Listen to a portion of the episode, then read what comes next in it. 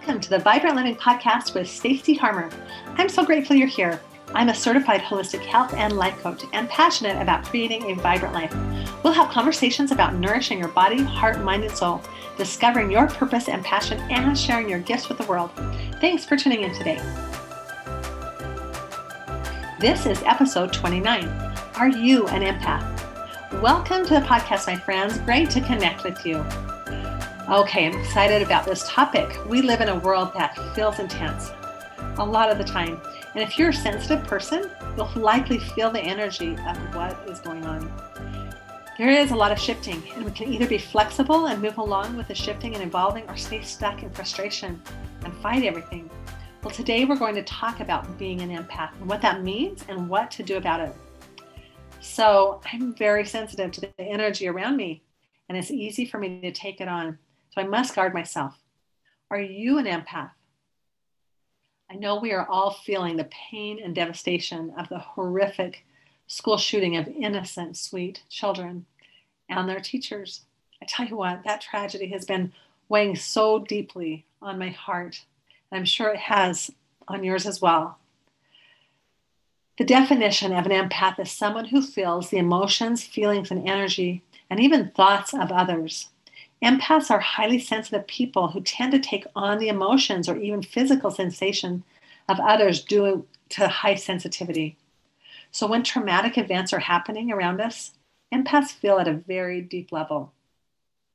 Have you ever been in a situation where you've been overwhelmed by other people's feelings, their energy, or even the environment? Well, this is the biggest sign of empathic ability. Sometimes it can be overwhelming, but let's talk about how we can make it a gift. I know these things because I am most definitely an empath. It is easy for me to feel the energy of others, both good and bad. This can cause all sorts of emotional turmoil if you haven't yet developed or mastered this sensitivity. So, just realizing that you are highly sensitive is a huge awakening because being so sensitive to another person's emotions can be very draining.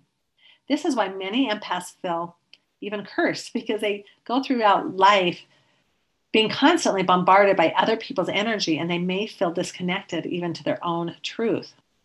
It's also easy to inadvertently take on the toxic emotional energy of another person who is in pain or going through a really hard time.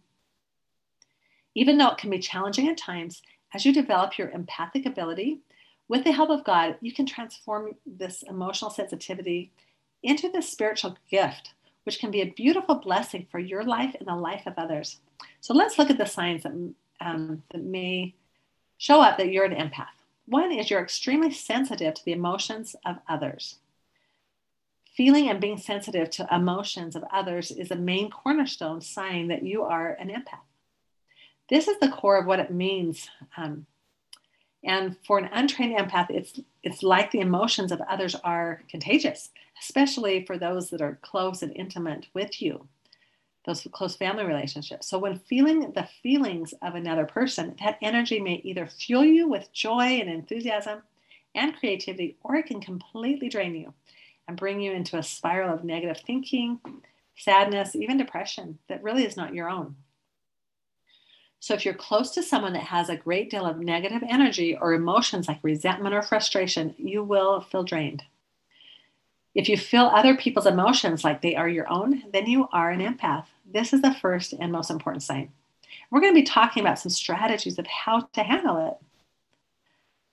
Another sign is that violence and cruelty deeply affect you. To an empath, seeing acts of senseless violence and cruelty are not only horrifying, they really can truly crush your spirit and make you seriously can question humanity and life in general. It seems as though the last few years for me have been I, just looking around, seeing a lot of negativity in our world. And as an empath, if you're not careful, it can really impact you. So, do you strongly um, feel affected by negative world news or the challenging events happening in the lives of others? Do you abhor violence or find yourself unable to separate your emotions from those of someone going through a tragedy? This is a sign you're empathic. Another sign is that you have the ability to see other people's true character. It's extremely hard to trick or lie to an empath. Empathic ability will allow you to discern whether people are being genuine and honest with you or when they're being manipulative or even deceptive.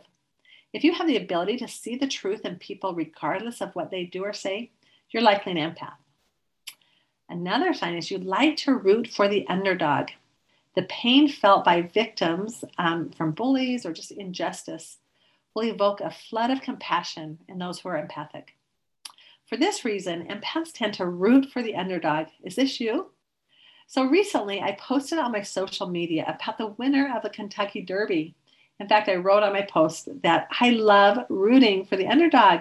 So I'm going to share with you about this amazing story. It's even more impressive if you can watch the race and the comeback.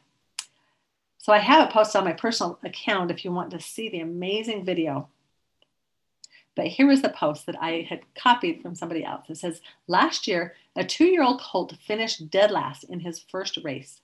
Disappointed, his owners placed him in a claiming race where anyone could take ownership for a fee. An older man purchased the colt after missing the chance to claim another horse he wanted. He said it was his last attempt to find some success in the racing industry. The colt won by 17 lengths in his, um, and his new owner was encouraged. But in the races that followed, he finished third twice, fourth once, and fifth once. His owner, however, still believed in him. 2022 was the Colts' only chance to race in a major thoroughbred race, which are they're limited to three-year-olds. The day before the Kentucky Derby, the field of horses was already full. But then, at the last moment, a famous trainer scratched or withdrew his horse. The colt took that place in a field of 20 horses, just 30 seconds before the entry deadline. Suddenly, he was in the game. He had a chance.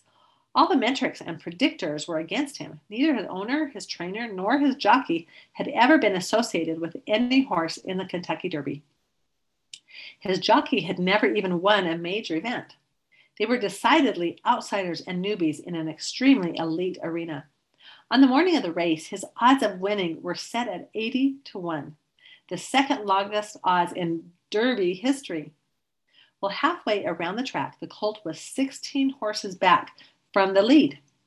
He couldn't even be seen in the field of view of the drone camera flying above the race. He was a nobody, a throwaway, an inconsequential participant. But then he made his move. He began working his way through the crowded pack, finding a few narrow, fleeting opportunities to improve his position.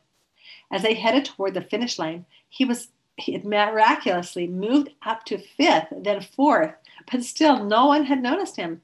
Everyone's attention was firmly focused on the battle between the two famous frontrunners.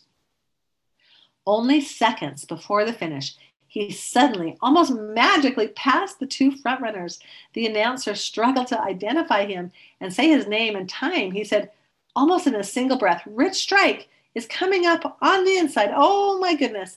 The longest shot has won the Kentucky Derby. Where there is life, there is hope. Anything is possible. Don't let anyone count you out. Persistence and determination beat the odds. That was by Sid Cowgill. And it was exciting to watch. Oh my goodness, you've got to watch that from the drone above and see that come back. So that's another sign that you're an empath. You love to root, root for the underdogs. Number five is often big crowds or large groups of people is overwhelming for you. So, since you pick up on so many people's emotions, you may feel like you're being bombarded on all sides when you're in a big group. You can learn to set up boundaries um, to help control your environment. Number six, other people approach you with their problems. Empaths are often like magnets to the emotionally needy. Both friends and strangers tend to be drawn to those who are empathic because of your ability to listen, feel, and understand what you're going through without judgment. If this is the case, it is important for you to set boundaries and take care of yourself. Okay, number seven is having some time alone can help recharge you. So, as an empath, you may love connecting with people and spending time with a friend, but having alone time to decompress and return to your own energy outside of intimate relationships really is key. Empaths need time alone to reconnect with their own energy. Number eight, empaths love freedom and to live outside of the norm. You don't like to fit into a box created by society. Empaths also love intimate relationships, but especially those that offer plenty of freedom. Do you love to travel, explore, seek out adventure? Just to spice things up and keep it interesting? I know I do. So that's another sign. Number nine is you love nature and animals. So being outside and spending time in nature is recharging and grounding to you. It helps keep you balanced and centered. You may particularly love water or the ocean. You feel a deep connection with the natural world. Number 10 is you feel constrained by routine. So, as an empath, you love variety. You feel very confined if you have too much of a monotonous routine. Instead, empaths seek out new situations and environments to boost creativity. Empaths love to stir up energy with new experiences. And 11 is creativity. Empaths not only feel energy, but they create energy.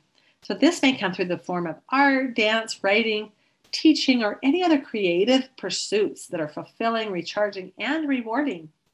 So, do any of these characteristics re- resonate with you? I know they sure do with me. Even though there are some challenges with being an empath, it's also a beautiful gift. So, how do you thrive? Let's talk about some things you can do. Staying grounded and present in the moment is key. Ask yourself is the emotional energy I'm feeling my own, or am I tuning into the feelings of another? When you're aware that you are tuning into energy of another, you can then set it down, release it, and return to your own authentic vibration rather than taking on everyone's energy around you. Being an empath is a spiritual gift. It's important that you protect your own energy, and your intuition is paramount. And with your energy as an empath, you're you're able to feel the full vibration of spiritual beings, guides, and even angels. Spiritual guidance comes, knowledge, wisdom, and understanding also come. So, here are a few tips to keep in mind. One is mindfulness. So, as an empath, when your thoughts and mind is busy and scattered, your energy will attract, like a magnet, those chaotic thoughts and frazzled energy of others. So it's like that law of attraction. What you put out energetically, you attract back to yourself. So a simple solution is to simply be present and mindful of your physical body, which will help you keep anchored in your own energy. And also focus on your breathing. Be aware of each step and breath you take. Another tip is to cleanse and shield yourself. So, a regular practice of cleansing and shielding your energy is essential for all empaths. I like to do this with a white cleansing light. Sometimes I just imagine this waterfall washing over me to wash away any negativity, stress, frustration, or tension. Allow it to wash away all negative emotions down into the earth. Breathe in light and love with every breath. Hmm. I also like to shield by imagining a large bubble around me and filling it with love and light. And just having setting the intention that light and love and positive energy can come through, but it also shields from the negative. Another tip is just taking time to relax and recharge and retreat. You may love to be with people, but your quiet personal time is essential to recharge your own energy. Some practical tips are to get out of nature, walk in the grass, take a cleansing shower, work on a craft, you can listen to a guided meditation and, and just create healthy boundaries. So, thank you for tuning in today to this episode. I'm it's always fun to connect with you. And I wanted to let you know that I'm going to be starting a group coaching program in mid-July. It's called Becoming. We're going to be working through the seven step principles, but really helping you create the daily systems, structures, and habits to make sustainable change. So, just like a like a caterpillar goes through the stages to become a butterfly. That's what we're going to work through in this course to become called becoming. It's the first stage of a caterpillar is consuming. You're learning and growing, but as a caterpillar, it eats and eats and eats. Goes then into the cocoon. So this is where the internal work happens, and this is what's going to be happening throughout the course. Is we're going to be doing a lot of internal work, and then the last phase of that becoming a butterfly is breaking out of the cocoon and stretching forth your wings. And that's the same thing that we'll be focusing on in this four month program. Well, you'll be moving through those stages of becoming. Um, so I'm so excited about that. And you'll emerge with your colorful wings, ready to fly and share your beauty and brilliance with the world. So just reach out to me. You can reach to me at stacyharmer at gmail.com. You can also go to stacyharmer.com backslash becoming to see a little bit more about the program and put your name on a waiting list and I can reach out to you. So thank you for tuning in today and we will talk to you soon. Bye bye.